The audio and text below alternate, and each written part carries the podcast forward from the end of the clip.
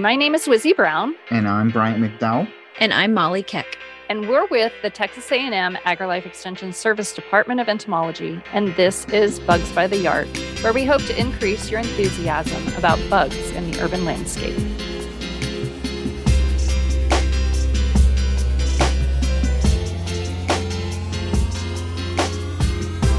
Welcome back to Bugs by the Yard. Today we are going to be talking about unusual arthropods that you can find in the landscape.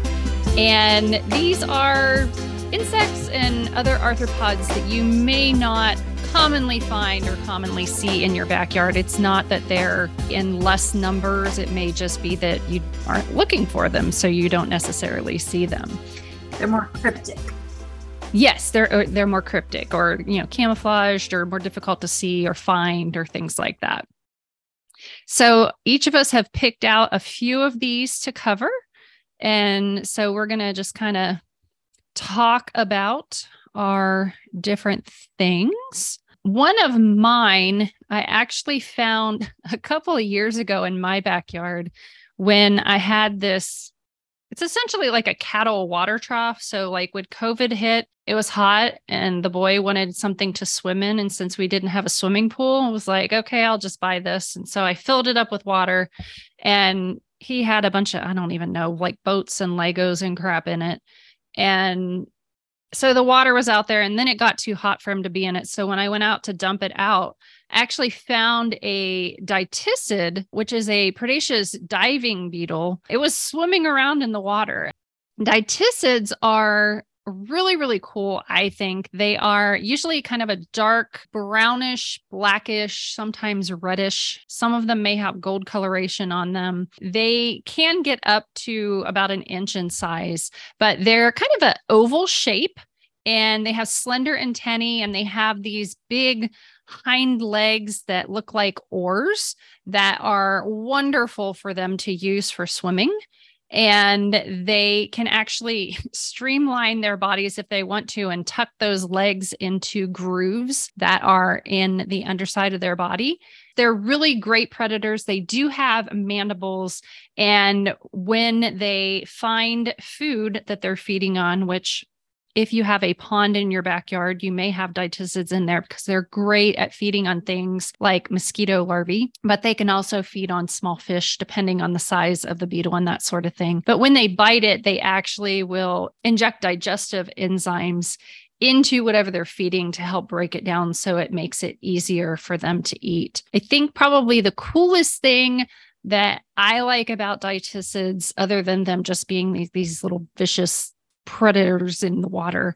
They are capable of taking air into their bodies through their spiracles, which are these little holes on the side of an insect's body that will allow them to breathe. But with dytiscids, they can actually store the air as a bubble underneath their elytra, which are their top wings, and they will carry enough air that allows them to breathe while they're underwater. And that's one of those things that I'm like, wow, nature is so incredibly cool that they have developed this way of breathing underneath water without gills. And they've kind of adapted to make their body work for them. Like their own little scuba sack or scuba diving out. It's really, really cool. Depending on the dytiscid species and that sort of thing, they can stay uh, submerged usually 10 minutes or so. I mean, it really depends on the beetle, but they eventually will need to come up for air. I've seen these a lot of times at zoos and things like that, where they actually have an aquarium that has the predaceous diving beetles in it. You can watch them kind of diving around the water, and they're, they're just really cool. It's one of those, you know, I might get sucked into and need to set up a little aquarium with diving beetles because I don't have enough bugs to take care of already. you don't have enough things to do already. exactly. have you ever been bitten by one before? I have. No. I have too, and it is it was very insulting. I was not expecting it. It'll definitely wake you up. It's yeah. one of those you're like, oh, this little thing can't hurt me because it's like you're, you know, you're trying to catch it and they're really fast. So it's hard to catch them in the first place especially with your hand. And then you grab them and you got them in your hand and then they bite you and it's like, and then you drop it and then you start the process all over swearing and yeah not pleasant These are not the same as there's also water scavenger beetles. It, or mm. is it the predaceous diving beetle that has like a vine down its when you flip it i only ask this because the predaceous diving beetle and the water scavenger beetle i confuse all the time and when i'm working with the 4-h kids i'm like i can't remember who's who but one of them has this huge spine on its thorax like between its legs and it looks like it's the mouth part of like a, a hemipteran a, an insect with a piercing sucking mouth part so i don't know what its function is but then I'm like, no, these are beetles. It can't have a mouth part like that. But it has this weird spine down, down its belly. And that's the only way I can think of to differentiate the two. the water scavenger beetle is the one that has the spine that's in the family hydrophilidae the predaceous diving beetles are dytiscids and they actually they're the ones with the oar leg and the hind legs but then there's also the gyrinids which i can't remember what they're Whirligig. Whirligigs? beetles? the whirligig beetles those are the ones that have the divided eyeballs Yeah. that they can see above and below water at the same time but yeah all three of those it's like they're all kind of that oval shape they're Yeah. all in water and they kind of all all- do their thing Black beetles yeah or brownish. all right does somebody want to go on their next one I will. The one that I picked, there's there's a lot of them that I have, but the one that I picked that I haven't told stories about, because I thought about talking about snake flies, but I in previous podcasts, I think I've told that story like 15 times. So you can just go listen to another one if you want to hear my snake fly story. Related, very closely related to it are mantispids or mantis flies, or I was looking up other names. People call them mantid lacewings, mantid flies. I call them mantispids because the the family is Mantispidae. Um, mantid fly, I guess, is another name that I'll use too. They're related to lacewings and Dobson flies and things in the order Neuroptera that have very lacy or lots of veins within the wings. They're clear wings, but you can see all these veins in it. And they're not very large. I would say they're about the size of a very, very small a paper wasp, the ones that kind of have the yellow and brown on them. And I've seen two different species or two different colors to them. I've seen green most commonly, and then there's another one that is like those wasps, where it's that brown and yellow kind of stripe to it. And these are predatory insects that resemble a little miniature uh, praying mantis almost. And so they are, if you take like a, an evolution course or you're learning evolution in school, they're kind of the quintessential example of convergent evolution, where you have totally unrelated animals that are developing very related similar traits. So they imagine just a praying mantis with really long lacy wings and more of a wasp-like body, I guess, or wasp-like head. Once when I very first started in extension, somebody called and he was all excited. He was digging a ditch or something, and a mantispid landed on his shovel. And he had the forethought to figure out how to call the extension office. And he called and he said, I think I found a, a hybrid of something that I've never seen before. And he described it as a wasp mixed with a praying mantis. And that's exactly what it looks like. And I'd only ever seen mantispids greens. So when he explained it, I'm like, that's surely that's what he's talking about. And I went looking through some books and I found that color. And I was like, okay, I'm to look real smart when he shows up. And I don't know whatever happened to that insect. I'm pretty sure I probably pinned it somewhere or set it on my desk and it never made it into a collection. So I don't actually have one in a collection. They're I hate to say they're rare. They're just very very rarely found. But you can collect them by putting out a black light, especially I usually think when you're close to a water source like a lake or a creek or something and they seem to really be attracted to a black light laid out on a sheet or something. That's when I've found them. What else about them should I say? if people do you see them in the landscape, they think that they're like baby praying mantids. Yes. But they're not because immature praying mantids aren't going to have wings. And the big difference, although it's really hard to see or really hard to notice because bugs are small, is a praying mantis's legs, uh, the raptorial grasping legs kind of arise f- away from the head, whereas a mantispid's legs are kind of like right underneath their chin. That's like where the, their shoulders are right under their chin, if you would. And a praying mantis has a longer neck. But I mean, who's going to remember that? And if you don't see them side by side, it's hard to tell. Oh, and a fun fact about them in our uh, introduction to the study of insects that we all had to by and use for entomology is that the larvae of some species feed primarily on the larvae of wasps and bees. So I wonder if they get into hives or if they go inside of like mason bee houses and pull them out. And then others might feed specifically on spider eggs. So if you hate spiders, then you probably like mantispids. What's your favorite one, Bryant, or most rare find? Most rare find. I'll say that I get really excited when I find any of the parasitoid or like parasitic wasps, uh, the larger ones. So like tarantula hawks, cicada killers, I really enjoy. Coming across an ichneumonid wasp with like a super long ovipositor is something that I think would be very strange, you know, unique. Don't you ever wonder, like, how do those ichneumon wasps with those tails that are like a foot long, how do they survive? Like, how do they get through life without bumping into stuff or how do they fly with that thing? Yeah. Walk around. How does that actually penetrate a tree stump to find the larvae? It's like that thing is like skinny. Yes. How in the world does it do that? Does it find little cracks to get down to where? And how do they know where the larvae is in the tree? Like having eyes on their ovipositor. It's insane. I, I guess we, like we need to do research on that and figure it yeah. out. Yeah. So are are they are the ovipositors like telescoping or uh, they? Because every time I've seen them collected, they've just been like out in no straight line. They're they're like a piece of horsehair. Like that's what it reminds me of. But yeah, those ones, is. they're ginormous. Yeah. I've seen one before on a window at, at a lake house that had I mean, it was like a foot long. It felt like it was gigantic. And she was on a windowsill or on a window screen. She wasn't on a tree. So I think that's just how big it was with her moving around. It they must have some sort of an enzyme or something. Sorry, uh, they must have some sort of an enzyme or something that dissolves the wood. You would think to get in there. It can't possibly with that flimsy little. If it can't pierce your skin, it's hard. How's it going to pierce wood? Yeah, like is it drilling through? Yeah.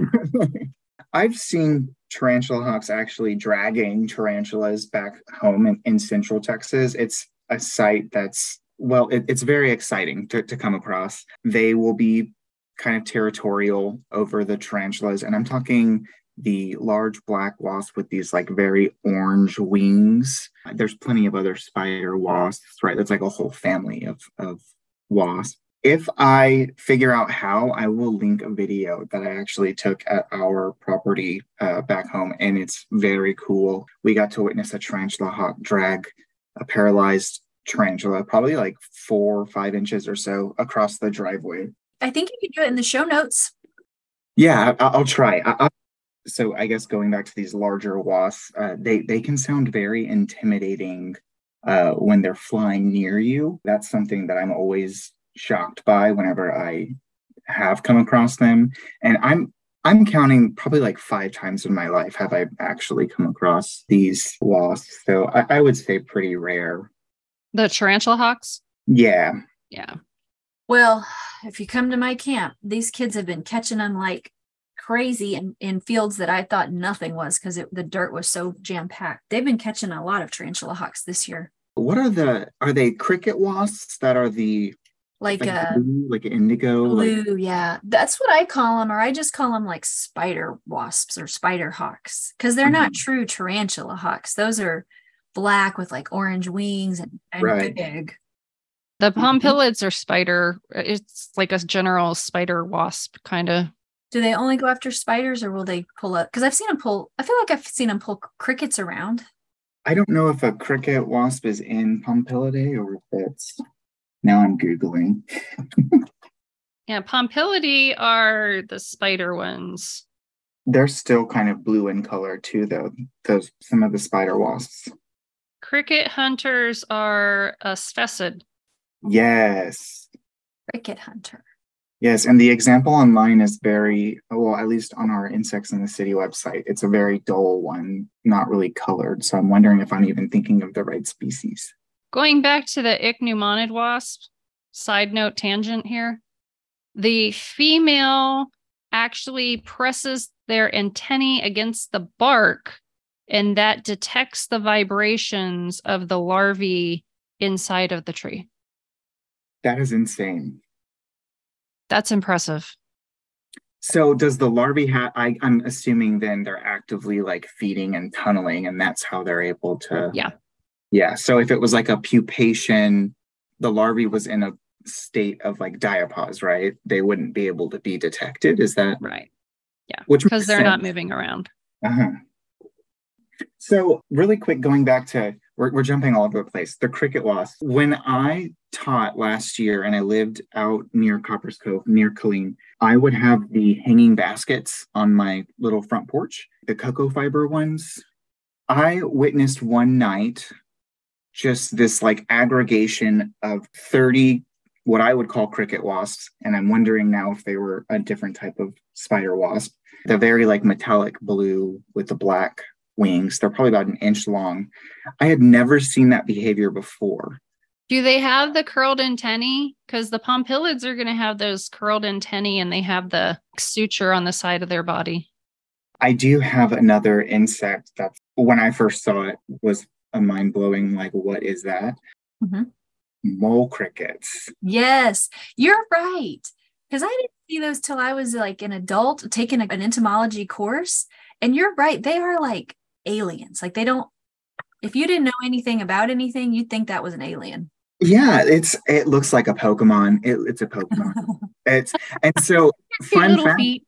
Yeah, for for all the listeners. So this was like a fun fact that we learned in college. Mole crickets are the, the insect that has three types of legs. So they've got like the fossorial digging legs in the front, which they're using to dig their burrows.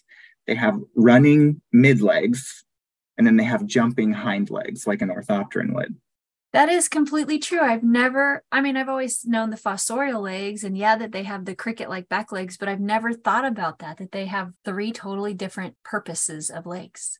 It's like when you were doing your insect collection and you had something that lost something. And so you're trying to figure out what you can put on it. you're gluing stuff on. It it's like it's kinda like a- Frankenbug. It is a Frankenbug. It is. That's blowing my mind right now because it's like so obvious, but I've never thought about it. And if you've ever like held them, I mean, they're not the best jumpers that I've noticed, but it like holding them, they love to burrow like in the crack of your fingers. And that's such mm-hmm. a weird, I don't know if I've ever seen one jump before. I don't think I haven't have either. either. I assumed it was just kind of a remnant thing that they had for being an orthopteran. Like they all have those hind Yeah. legs, whether they use them or not. They're all about the burrowing. Yeah, those are typically like turf pests, right? That's what you would see them as. I, or I think people who are like on golf courses. In Texas, yes, I would say that they are unusual. I've only gotten a call about those in the what 20 some years that I've been here, only maybe twice. But I grew up in Ohio and they are way more common there than they are here. So it's all about soil. And depending on what part of Texas you're in and what kind of soil you have, or if you have soil, then they're just not going to be there. I think also if they're a problem, they're a turf problem, but I think that they're found maybe in native grasses and other things because we'll have summers where people will say they're coming to my lights by the thousands, or probably not truly the thousands, but they're seeing tens upon tens. Mm-hmm. There are some summers will, where people will say they're seeing tens upon tens at their lights at night and they're worried about their grass. And I'm like, but are you seeing damage in the grass? And the answer is usually no. So they're probably coming from a nearby field or something else, or Uh, maybe there's just not enough to see an issue with them, but they're, I think they're out there. They're just maybe not as much of a turf pest. Maybe the species of grass we have here, varieties versus other places. But I do think they're like more of a, a golf course thing. Maybe it's because they use primarily Bermuda and we've kind of gone away from that in the San Antonio area. I don't know. Another weird one. th- these are the two orthopterans that I remember learning about that I was like, oh, that's strange. Uh, what about Jerusalem crickets? Have you all had? Oh my gosh. But do we have those in Texas? I've never seen them. I've never caught them. I had a friend that collected one for me in she was from Kansas, I think. She collected one for me and so I could use it in a collection in college when she learned I was she was like an acquaintancy friend when she Mhm. learned I was taking a class. But I've also heard people call them fetus crickets and that is what they kind of resemble like a curled up almost deformed fetus type of a thing like like a pig fetus, you know, or you've seen them in jars and stuff in science. It's they're Uh-huh. the most creepy looking They're so Weird. dumb. Like- oh my goodness. Yes, you can find them in Texas, but not in any. Uh, at Bryant, you might be able to find them up in your area. So Oh, you can okay. find them up in the Panhandle and far east is Dallas. Get on it. Give us some for our collections. But they Uh, are typically in burrows underground. So you're probably not going to see them unless you're out looking for bugs in the evening or night. Well, I will add that to my to-do list. Your long list. I feel like I've heard people call them potato bugs or like potato crickets or something, but that might be something else. or maybe it's another name for them and they find them in tubers in the ground. Maybe that is right. They- and they have like a striped abdomen. They, it looks like they don't really have wings. They're so hunchbacked and usually wingless and just very well. They're not those. I mean, I'm confusing two of them. I'm sorry. Are they hunchbacked? I think you might be thinking of the wait, are those the the crave the cave? What I call Yeah, I think I'm think I'm confusing two at the same time. But the Jeru- yeah Jerusalem cricket has like the giant head. Maybe that's why they call them fetus crickets because they have like a baby has a bigger head. They've got the big old head, and their head and thorax kind of humps down, and then their abdomen humps up. And they're real shiny. They almost look like solifugids, Yes. only they have six legs. yeah, they look very tropical, exotic. They do look very exotic. Why do they get the name Jerusalem cricket? Are they from that area? I don't know. You're right. I see a, a thing here on uh, Dr. Google that says that they're called potato bugs as well. Some things just stick with me. This is from Texas Parks and Wildlife. The origin of the name Jerusalem cricket is unclear. Explanations range from misinterpretations of the Navajo name by Spanish priests to the animal's resemblance to a cross, which I, don't, see think it looks like a resemblance to the cross in any way, shape, or form. Yeah, I'm feeling Um, another one is that the word Jerusalem was a 19th century expletive used to express surprise and displeasure. So if a startled farmer came across one, then That's funny. he would say I think his. are yeah. I'm going to bring that back as a swear word. I was just thinking the same thing. Jerusalem. It's way better than some of the other ones. That's awesome.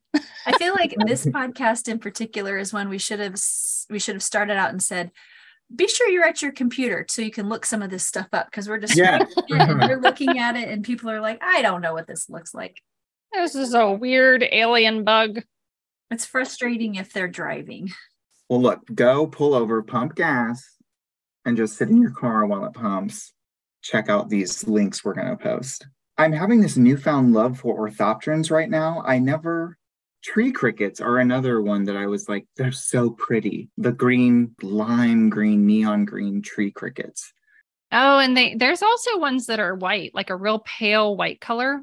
So I've seen that, and I always, well, I've only seen that in collections, and I always thought that it's because they lose their color. So there are kind of white or like a pale, Mhm. Because it's kind of like a pale. I've seen them on trees before. Okay. I thought the same thing, Bryant. I always thought like, oh, someone put this in the sunlight. It's like tortoise shell beetles. They lose all their pretty colors, and you're like, what happened? Yeah. Or Luna moth, like when you get a big, beautiful Luna moth and someone didn't take care of it, and it, it's like very pale. Mhm. That would be my Luna moth that's in my collection, but it's probably older than you are, Bryant. Love that. I have a I have donated collections of insects that are older than all of us on this That's craziness. You have some that were collected like in the 40s, I think. 50s. 50s. Are you talking about mine or are you talking about some of yours? Yeah, Yours. Because I remember taking pictures where I was like, holy crap. And they're in good condition. They're in great condition. This guy was downsizing and he said, I want to donate him to some to education. I'm like, sure, sure, bring me your stuff. And then I was amazed at the quality of his collections and and the sentimentality to me is what got me. He had built them as a Boy Scout when he lived in the 50s. Most of them are like 56, 57, 58 collected. And his dad cut the glass and built the oh, boxes. wow. So I'm like, this was a major project you and your dad did. Like the memories with this. So I asked him, I hope you save some for yourself. And I don't want to take all of. He said, No, I kept my favorite ones, but I'm like trying to take really good care of them because it, I mean, there's a lot of history in that. That's not my history, but it just, it's just really special. But he has butterflies that look as good as if you went outside and collected one today. It's like he took really good care of his stuff. Insight collections can be artwork to be appreciated for generations. But back to rare finds. One of my favorite things to come across, which is very, very common. They're just so tiny that you don't see them. Are these little bitty bugs called pseudoscorpions? They're actually arachnids, they're not insects. And they look like miniature scorpions. Pseudo, of course, means false or fake. So it's a fake scorpion, but they look like itty bitty, teeny tiny little miniature scorpions and they're so cute. What they lack is a stinger. So it's just imagine a, a, tiny scorpion with his little tail cut off. I've come across them a couple times. And when you do, it's kind of like it's just kind of you don't notice them. I think they're so tiny that you see them, but you don't actually see them. But once I was taking a bath and there was one in my bathtub, and it was like I was geeking out. I was so excited. It was so cute. And I thought, I got to get a lottery ticket. I don't know. Today's a special day. And then in our old house, we had concrete floors, and there was a mess up in the concrete floor that looked like a little pseudo scorpion. Every day I would see it and think it was a pseudo scorpion. Like you'd think after eight years, I would know. No, it's not. But I love that little spot. I should have taken a picture of it. I wonder if it was one and like it got smushed. Oh, it got stuck in there? Because it was really anatomically correct. But I had a man who contacted me years and years ago, and he was collecting different species of pseudoscorpions. And he was saying that something about the San Antonio area and I guess the oak trees that we have. They're under leaf litter and in soil and not deep in the soil, close to the surface, but there's certain species that we have very commonly here that maybe aren't in other places. And he asked me if I would collect them for him. And I'm like, I don't have a Berlese funnel and you'd have to like collect leaf litter and put a lamp on it and I didn't have the time or the desire to do anything like that. But we have lots of them in Texas. You just don't see them because they're itty bitty, like less than, I think the biggest they get is five millimeters, which I was gonna say their sizes, like I've seen very, very small ones where the only reason I was able to detect it was because I was going through with a microscope, you know, looking through a soil sample and I mm-hmm. found them. I the, the biggest I've seen them maybe like this. Uh, I'm trying to think of like smaller than a like a sequin almost like a like yeah. a like that's like a around the largest I think I've seen. Like a baby tick, way to, way smaller than an adult tick. Yeah, yeah. Yeah, I always tell people when I think of a pseudoscorpion, it's like a mashup of a scorpion and a mite. Yeah. So you have the back half of a mite and the front half of a scorpion, and you smush it together, and you just have these cute little yes pudgy yeah. Fudgy things with little pinchy claws. They're adorable. It makes There's it no look way. strange because it's like the pinchers are the size of the body too right? Like they're pretty large. Th- that tail doesn't like even out the size. Yeah they're abdomen don't pseudoscorpions aren't they phoretic? Am i making that up? Phoracy is where one travels on the body like a one insect or animal travels on the body of another. So don't they grab a hold of other insects with their little pinchy claws and use that as a way to get to a new location? Yes, it says uh, in our textbook they sometimes cling and are carried by, about by large insects. I love that. There's 200 species of them in North America, and it says they're very common animals. We just don't see them under bark and stones and leaf litter and moss, and then hitchhiking. And they feed primarily on small insects. They have silk glands, so they'll make a cocoon and they'll overwinter inside their little silk cocoon, I guess, in cracks and crevices of trees and under the soil a little bit. You probably have walked over, on top of, or past a million today and didn't even know it. Maybe not a million, but for the shock factor, a million those of you who want to collect insects for any reason, you can go and get like a soil sample. You can put it into a gallon jug upside down. Mm-hmm. You put the litter in with like the top off, right? So you'll put a light source at the top of that and it kind of heats up all of that sample. All of the insects and arthropods that are in there are going to go down, make their way into, let's say you put, do they usually put like an ethanol cup underneath? And so they fall into it and get preserved immediately. And then you can go in. And so that's where we found so many things in our undergrad collection time. I, I was always amazed by those samples but we also had like a huge system of eight you know lights going at one time. So i don't have the space for that now. Or the time to go through all those samples. That too, that too. it's fun to do but when you got a real job it's hard to find the time. Yeah. it is.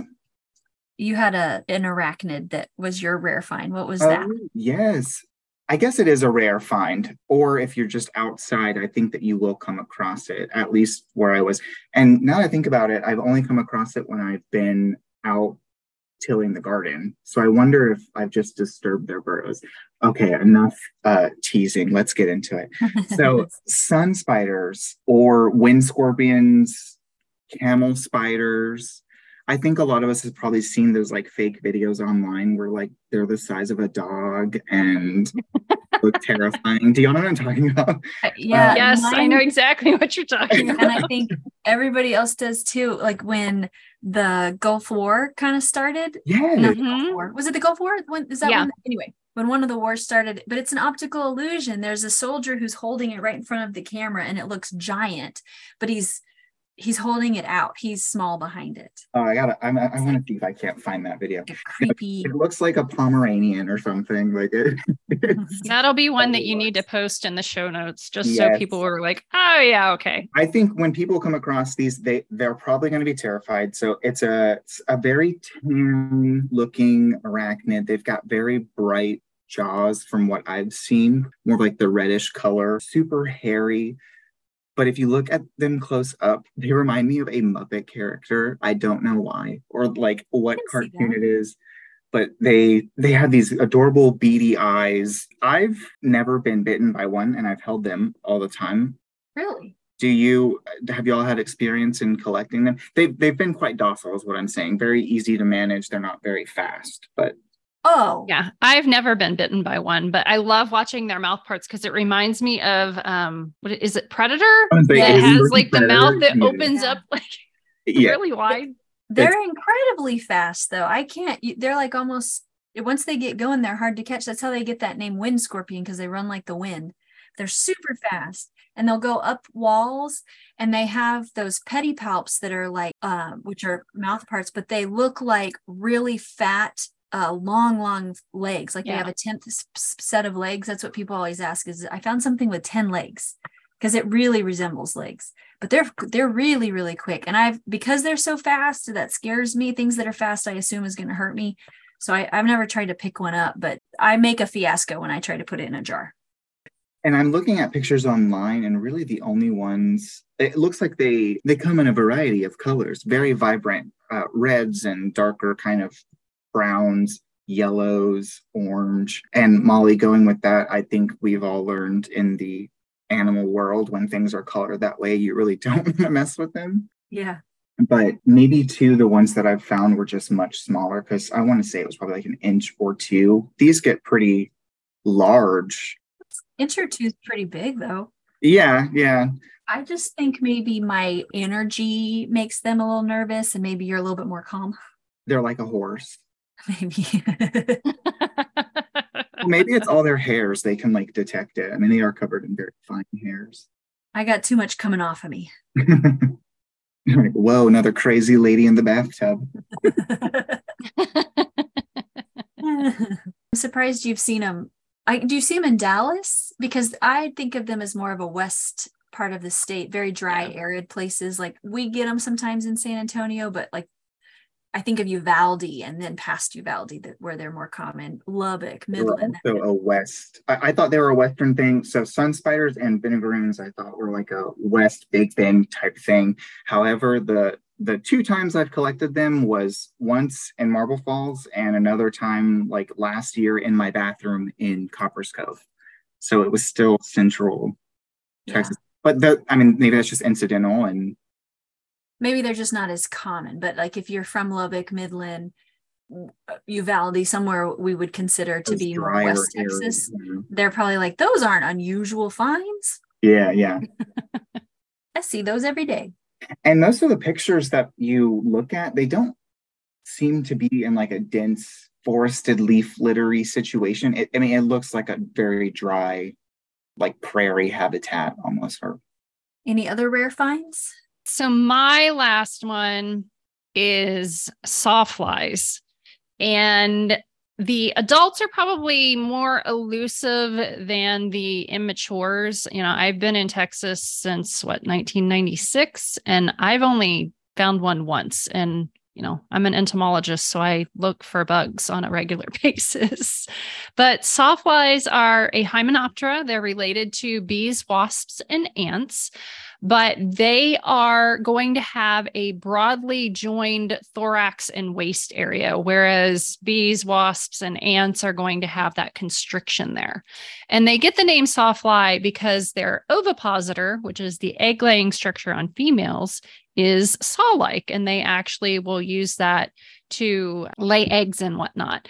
But the larvae are probably more commonly seen than the adults, but I think people will mistake them for caterpillars because they are going to feed on foliage and they do look very, very similar to caterpillars. Essentially, you have to look at the prolegs, which are the fleshy kind of protuberances on the abdomen of caterpillars.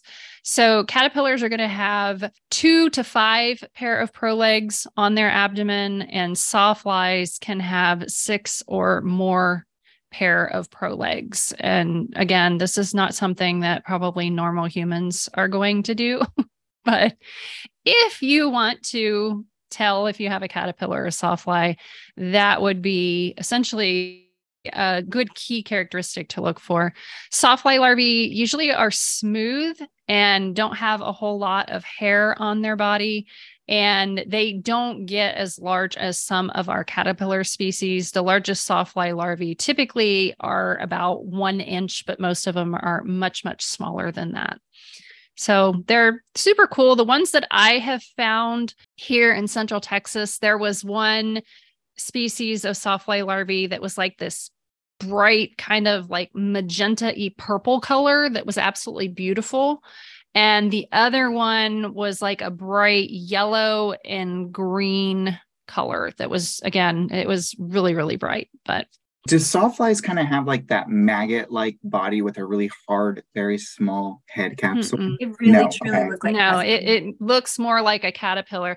I guess the reason why you would need to know the difference between a sawfly larvae and a butterfly or moth larvae is depending on what you want to use. Because if you're using a Bacillus thuringiensis kurstaki to control the caterpillars, and they end up being sawflies, it's not going to work because BT kurstaki only works on Lepidoptera.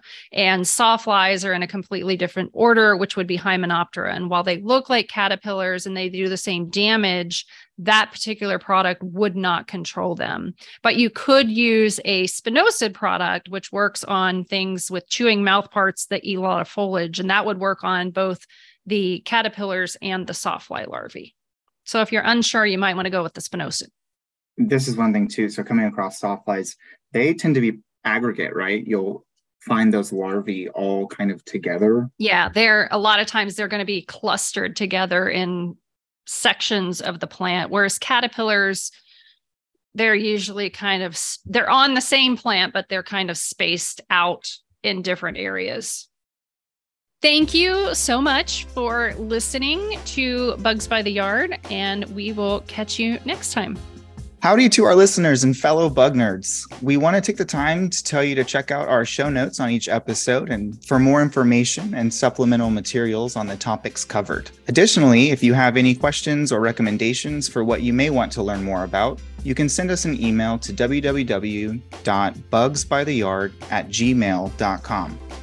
If you enjoy this content and would like to learn more about structural pests that may invade your home, check out our other podcast, Unwanted Guests brought to you by Texas A&M University AgriLife Extension and the Department of Entomology.